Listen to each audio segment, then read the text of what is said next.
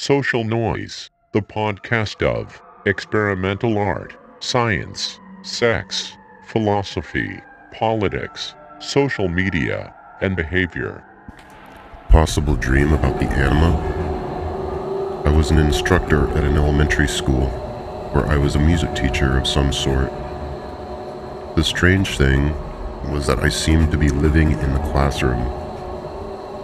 My red sleeping bag was laid out and a backpack with change of clothes. We were having a guest artist, but she was late, Zatara. And our lead teacher said it was up to me to fill an hour of time.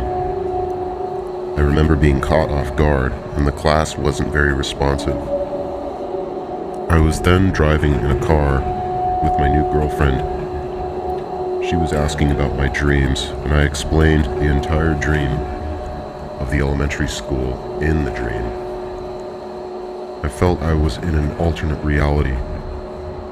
It felt real, but was still cloudy and vague.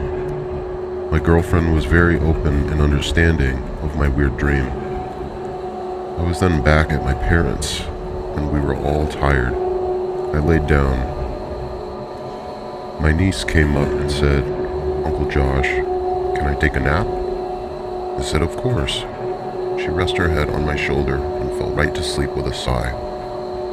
If you would like to support this podcast, you can become a patron on our Patreon simply by searching Joshua Caro on the Patreon website, and by supporting us, you will receive great rewards, including experimental music, art, access to all of my live performances, and much more. Thank you for joining me, and I'd love to hear your comments, questions, or even subjects for a future podcast topic.